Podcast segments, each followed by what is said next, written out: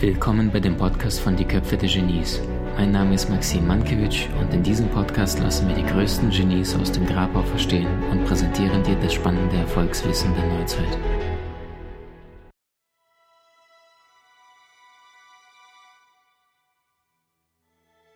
Und dann sagte sie zu mir, äh, ja Maxim, mein letzter Partner sollte sie ein bisschen erzählen. Da sagte sie genau das, was ihr gerade angesprochen habt.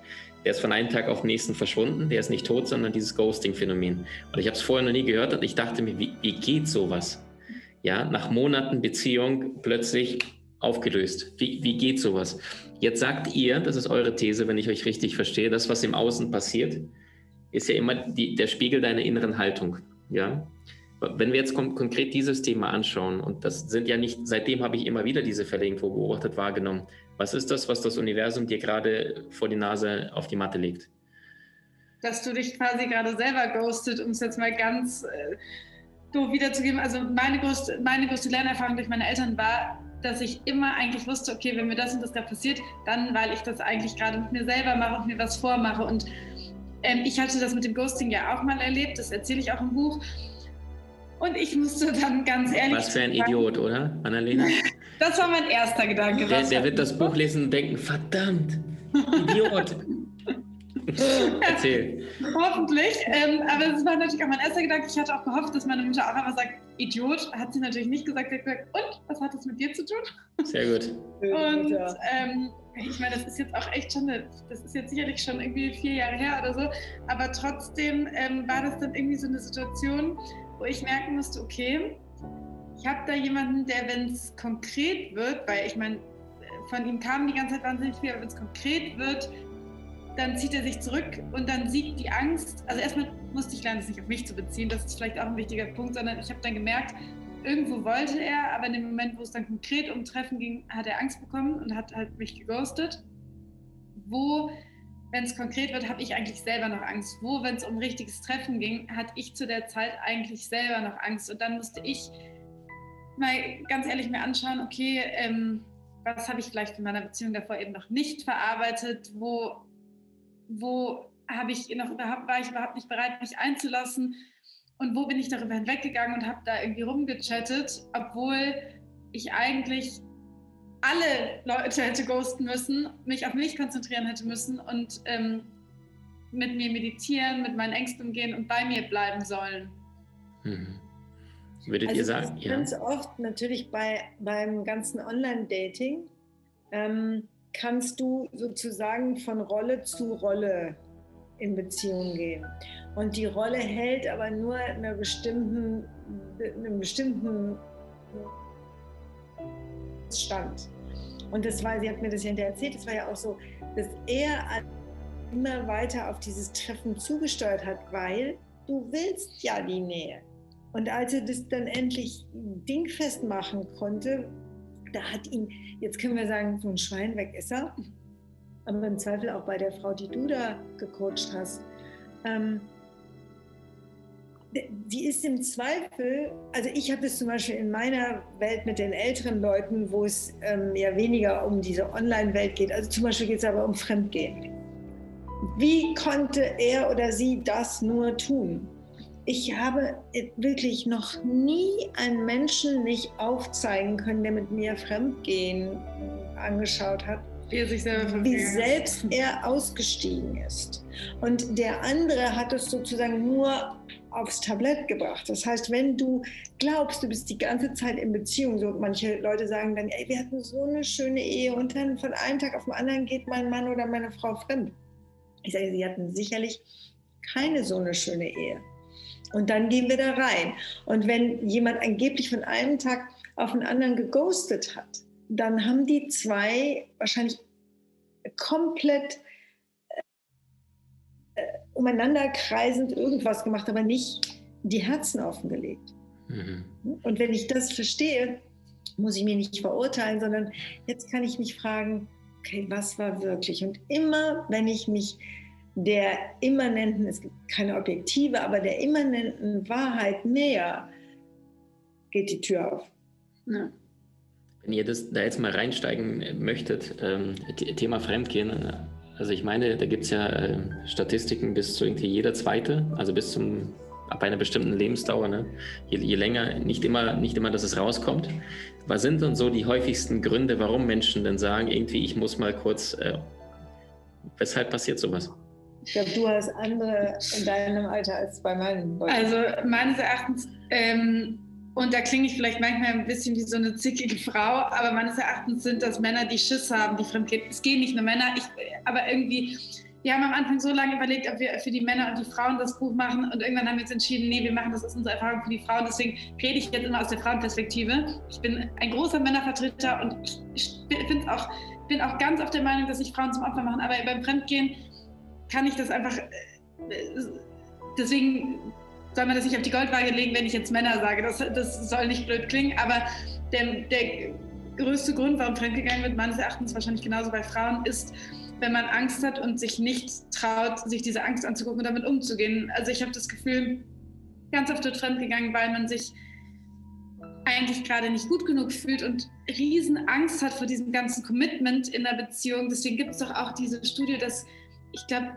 jede irgendwie 50 Prozent der Männer, wenn das erste Kind im Bauch ist, zum Beispiel fremdgehen, da kommen dann die ganzen Commitment-Ängste, die ganzen Ängste vielleicht nicht das finanziell sich leisten zu können mit dem Kind, nicht die Frau zu unterstützen zu können. Da kommen dann diese ganzen Ängste und statt dass man sagt, Schatz, ich habe Angst ähm, oder ich weiß nicht, wie es jetzt weitergehen soll, sucht man sich dann diese mögliche Entspannung irgendwo anders. Und, und Bestätigung. Ne? Also wenn die Angst kommt, ja. das kennt ja jeder, ne? all unsere Suchttendenzen, die, die dienen ja dazu, ne? Äh, ich bin im Stress, dann rauche ich mir eine oder ich trinke mir ein Glas Wein, um rauszuspringen. Und Fremdgehen ist ganz oft dieses rausspringen. Ne? Bevor es könnte mir ins Bewusstsein treten, dass diese Beziehung mich nicht erfüllt oder dass ich wieder mal mit meinen Wertlosigkeitsgefühlen zu kämpfen habe.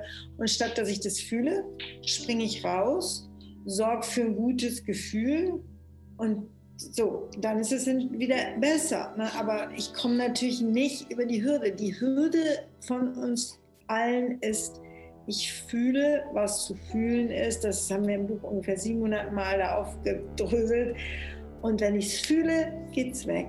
Und was ich noch mitkriege, was ich wirklich so absurd finde, aber was meines Erachtens auch einer der größten Punkte ist, wo Leute fremd gehen, ist, wenn man das Gefühl hat, die Beziehung so geht nicht mehr, weil der Partner klammert oder man ist nicht mehr richtig verliebt. Und viele trauen sich einfach nicht. Deswegen sind für mich die, die fremdgehen, immer Schisser, trauen sich nicht, sich zu trennen oder mal richtig auf den Tisch zu hauen und irgendwie da was Neues in die Wege zu leiten und sagen dann, das habe ich jetzt schon wirklich öfter mitbekommen, dass dann Leute sagen, gut, dann gehe ich lieber fremd, dann hasst mich die andere Person und trennt sich von mir, weil so viele trauen sich ja auch nicht mehr, also es gibt ja so viele, die sich einfach nicht trauen, Schluss zu machen, die sich nicht trauen, sich auseinanderzusetzen, die sich nicht trauen, ähm, was, richtig, was richtig Neues anzugehen. Oder, also genau, für mich sind Fremdgänger ganz oft ehrlich gesagt auch Feiglinge. Und, aber damit wird ne, immer schön, ne, es gibt keine Opfer. Und die, die betrogen werden, sind ganz oft die mega sich in jeden Mist dieser Welt reinpasser. Und das sind, also das sind auch ganz oft die, die sich halt eben nicht trauen, in ihre Größe zu gehen und sich, die sich genauso leicht machen. Das sind ja genauso Feiglinge, weil die sich eben dann anfangen zu klammern, anfangen klein zu machen, anfangen zu unterwerfen, weil sie sich eben auch nicht trauen, auf den Tisch zu hauen mit sich selber und sich selber irgendwie zu entwickeln und aufhören, an dem anderen sich festzuhalten. Mhm. Und das, ihr habt jetzt wieder wundervolle Dinge gesagt. Vielen Dank jetzt schon dafür. Also, ähm, Eva, du sagst, wenn, oder Annalena, du sagtest ja, ca. 50 Prozent der, der Fremdgeher, die gehen ja fremd, während das Baby gerade im Bauch ist. Und jetzt ist die These von euch beiden, wenn das Herz offen ist, dann kommuniziert ja der Mann seine Angst, weil er aber sagt, Indianer heult nicht, ne? Ja. Dann stark und Verantwortung und Fresse halten, wortwörtlich männliche Energie und dann durchziehen und dann sucht er sich die Bestätigung, wie er es sagt. Und gleichzeitig, ähm, Annalena, da hattest du gerade was Schönes gesagt. Äh, wenn wir mal uns die aktuelle Situation anschauen und viele sagen, die sind zu feige äh, und trauen sich nicht, die Wahrheit auszusprechen. Wie finde ich, gibt es so, sowas Sofort-Check oder etwas, wo ihr sagt, so egal wer gerade hier zuschaut, dass er mal kurz in seine Beziehung reinschauen kann, reinfühlen kann und sagt, hey, wo stehen wir denn aktuell von 1 bis 100 und wie finden wir heraus, passt es noch oder nicht? Also wir haben zum Beispiel im Online-Kurs extra eine, ich nenne das immer eine Fragemeditation. Ich arbeite gerne mit Fragemeditationen. Das ist einfach, dass man seine Augen schließt und sich bestimmte Fragen stellt, weil ne, wir neigen nicht dazu, wir neigen ja auch in Gesprächen nicht dazu, wirklich die Fragen zu stellen, die gerade zu stellen sind. Mhm. Und dass ich immer wieder mal innerlich da sitze, wir haben auch ein, ein Worksheet dazu gemacht, um mal zu fühlen, wo ich wirklich stehe, weil was passiert ist, das ist ein schleichender Prozess. Also entweder in der jungen Beziehung, insofern schleichend umgekehrt zu unseren Beziehungen hier, weil ich, bevor es enger wird, springe ich immer wieder raus. Ich hänge an meinem Handy, ich habe noch so und so viele Dates, ich, ich gehe gar nicht richtig rein und damit entziehe ich auch mir jede Chance, wirklich mitzukriegen, was läuft. Also ne, wenn ich richtig reingehe, merke ich, hier ist nichts. Ne? Wir sitzen hier heute Abend, wir sitzen nicht beide am, ne? wir sitzen beide nicht am Handy, wir gucken nicht Netflix. Wir sind nicht mit tausend Leuten verabredet jeden Abend. Also das ist eigentlich der, der geilste Check. Ne? Ich sage immer Leuten, wenn sie sagen, also ich weiß nicht, wann ich meditieren soll, das schaffe ich nicht, mein Leben ist zu voll, sage ich immer, nimm deine Zeit vom, also in unserem Alter vom Fernseher, ähm, schreib eine Woche auf und nimm ein Viertel und du wirst so viel meditieren in deinem Leben wie noch nie. Man muss es in unserem Alter gar nicht mehr aufschreiben, weil man kann ja jetzt, wenn man ein iPhone hat, sehen, wie viel Zeit man wo verbringt, auf welcher App. Also das kann man sich ganz leicht machen, das Spiel. So, und dann von der Zeit nimm von mir 10 Prozent. Ne? Mach deine Meditation und mach eins, nimm dir mit deinem Partner Zeit, wo nichts außer euch ist. Und wenn du das ätzend findest, was die meisten, das sage ich jetzt gleich hinzu, ich bin da immer so eine Spaßbremse, die meisten, die das nicht gewöhnt sind, wirkliche Zweisamkeit, die werden verrückt. Aber was das, was nicht direkt heißt, die Beziehung ist Nein. falsch, sondern was eben heißt, wahrscheinlich ist man in die Beziehung gegangen, konnte auch mit sich alleine nicht wirklich viel anfangen oder nicht gut sein, weil dann eben die ganzen Ängste hochgekommen sind und diese ganze Unruhe. Und das hat sich nun mal nicht magischerweise verändert, nur weil man jetzt einen Partner hat. Und deswegen sagen wir auch immer, dass es so wichtig ist, dass man eben nicht an dem Partner rumnörgelt, rumzieht, rumklammert, sondern dass man halt eben merkt, okay, der macht Klar ist es ganz, ganz, ganz beschissen, wenn jemand fremd geht, aber im Zweifelsfall ist man schon mit dieser ganzen Unsicherheit und diesen ganzen Ängsten in die Beziehung reingegangen. Und es geht eben darum, dass man bei sich wieder ankommt, egal ob man in Beziehung ist oder nicht, dass man sich mit sich hinsetzt, dass man bei sich ankommt und dass man das mit sich macht. Mhm. Jetzt hat er wieder tolle Dinge gesagt. Ähm, Frage direkt dazu.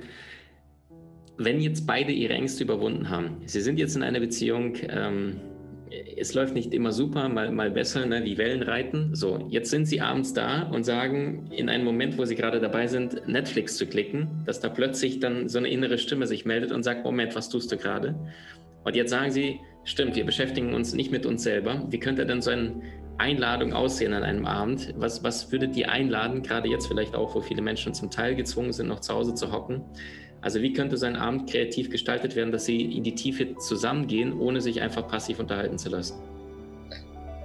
Also was ich ganz schön finde, das ähm, ist, wenn man ab und zu mal sich so ein bisschen hinterfragt, aber überhaupt nicht irgendwie belehrend oder so. Ähm, das habe ich mit meinem Freund letztens ganz süß gemacht, da waren wir beim Wandern und dann hatte er mich irgendwie, das kam sogar von ihm, obwohl er da jetzt nicht nicht so irgendwie gedacht hat, er müsste das machen, das hat ihn einfach interessiert. Dann haben wir gemerkt, wie spannend das eigentlich ist. Irgendwie, ähm, was eigentlich so ist, wenn ich eine Sache an mir ändern könnte, was das wäre. Oder was, oder er hat mich auch mal gefragt, auf was ich bei mir wahnsinnig stolz bin. Und das fand ich irgendwie, auch um sich selber besser kennenzulernen, aber auch um den anderen besser kennenzulernen, total schön, weil da muss man ja erstmal in sich gehen und so ein bisschen überlegen, weil das fragt man sich ja nicht oft. Also, dass man vielleicht mal so ein bisschen überlegt, was macht mich eigentlich aus ähm, oder was, was macht mir Angst, wo fühle ich mich eigentlich noch so unwohl, weil ich finde, auch da zeigt man sich dem anderen mal ganz anders, als wenn man immer solche, ja, so Klassiker-Themen, sage ich mal, bespricht. Also wir haben zum Beispiel in der Familie, und also für mich ist das geradezu überlebenswichtig, weil ich ganz oft, ich bin so ein sehr diffuses Wesen, ein sehr offenes, nicht so ein geerdet strukturiertes. Es hat viele Vorteile, aber wie du schon am Lachen meiner Tochter siehst, auch viele Nachteile. und ähm, so, und für mich ist es ungeheuer wichtig, die, das, was wir in unserer Familie uns über die Jahre geschaffen haben, ist, wenn einer nicht weiß, dann fängt der andere an zu fragen. Das ist so schön. Du kannst natürlich sagen, ja, Mann, aber mach das doch so oder so, weil du diesen Menschen liebst. Aber viel schöner ist, wenn du sagst, ja, was willst du denn? Ja, was meinst du denn? Ja, ja, und dann, dann kommt es so ganz langsam, kommt es hervor, weil es dir selber nicht klar ist. Und dann kann es dir aber passieren, dass du sagst, ganz ehrlich, ich, ne, ich will das so nicht mehr. Das, aber vielleicht, weil derjenige mich gefragt und gefragt hat, spüre ich überhaupt zum ersten Mal so klar, dass viele Dinge sind ja ganz diffus in uns. Keiner sagt sich ja, hm, meine Beziehung erfüllt mich nicht, deswegen gehe ich jetzt mal fremd. Jetzt klingelt es hier. Hm, ich hoffe, es klingelt nicht nochmal. Das ist die Post. Kannst du eine Sekunde weiterreden, weil die klingeln sich sonst. Ja, du bist gerade mit dem Satz. Ja. Und dann ähm, ist es so, dass du ähm, durch diese fragende Nähe des anderen zu dir kommst. Und das ist, glaube ich, das größte Geschenk, was du in einer Beziehung dir machen kannst, dass du das gegenseitig tust. Und das Zweite, aber das ist dann schon so ein bisschen fortgeschrittener, dazu laden wir ja auch in der Meditation ein, was wir hier in der Familie auch machen, ist, wir träumen uns immer wieder irgendwo rein. Und da kannst du dir natürlich auch helfen, wenn du Netflix ausmachst, weil die Tücke ist ja an an eurer Generation, ihr habt so viele Träume, die euch vorgesetzt werden. Und da sind auch viele, sind ja echt wahnsinnig verlockend. Ne? Und alle, so viele Blogger, die dir irgendwie sagen, was es tolle Möglichkeiten gibt, so viel, so viel Serien, die dich in irgendeine Welt entführen. Und dein Gehirn unterscheidet nicht, ob es gerade eine Serie guckt. Ähm, du kannst deine eigene Serie machen. Und das ist eine meiner großen Leidenschaften immer, wenn ich mit Annalenas Freundin bin, weil ich merke, ne, so wie wir das in der Familie machen, ist für mich dann immer so ein bisschen Normalität. Und die Mädels sind so selten gewöhnt daran, dass jemand ihnen sagt, was willst du? Was willst du wirklich? Und dann kommen so kleine Träumchen. Ich meine, ich meine so, was willst du wirklich? Und dass du verstehst, weißt du, ich, ich bin deswegen so dankbar für mein Leben, weil ich habe nichts von zu Hause bekommen. Ich habe, also ich habe alles Mögliche, aber von dem, wo Leute sagen nee, ja, du bist vielleicht aus einer Familie, die war spirituell oder eine Familie, die ist viel gereist oder eine Familie, die war super ähm, innerlich oder super reich oder super. Alles war bei uns nicht. Deswegen kann ich sagen, du findest das in dir. Und du kannst dein Leben so groß machen. Also wenn, wenn ich sehe, wo wir hier, hier gerade sitzen ähm, und Annalena weiß, wo ich herkomme, wo Oma bis vor kurzem gewohnt hat. Ähm, du, du machst es in dir, aber nicht indem du anfängst, mein Haus, mein Boot, mein Pferd, irgendwelche Sachen in dein Leben zu kaufen, zu erwirtschaften, zu erfolgen, sondern dein Herz ist ein Abenteurer. Und du kannst gegenseitig miteinander auf der Couch sitzen und dir das zur Praxis machen, zu träumen. Ja. Und dann wird dein Leben deinen Träumen folgen. Dein Leben folgt sowieso immer dem, was du denkst und fühlst. Also bitte gib dem Leben doch mal ein paar Abenteuer. Und glaub doch nicht, dass du irgendwie in einer Beziehung voller Routine und in einem Leben voller Jobstress ein Abenteuer leben wirst. Du wirst nicht mal beim Fremdgehen eins erleben. Mhm. Mhm. Also das heißt, euer Punkt ist es, erschaffe dein Leben bewusst, erschaffe dein Leben neu, triff klare Entscheidungen und frag dich, wohin darf die Reise gemeinsam gehen, wenn du dich schon für einen Partner entscheidest und nicht nebenbei. Ich sage immer, es gibt einen Unterschied zwischen zusammenkommen und zusammenbleiben, ja. Also das heißt, was passiert zwischen diesen beiden Punkten, wenn du dich auf einen Menschen eingelassen hast. Wie genial bist du wirklich? Trainiere deine Fähigkeiten und erlange deine Meisterschaft mit den außergewöhnlichen Videokursen aus unserer Online-Akademie unter köpfe-der-genies.com.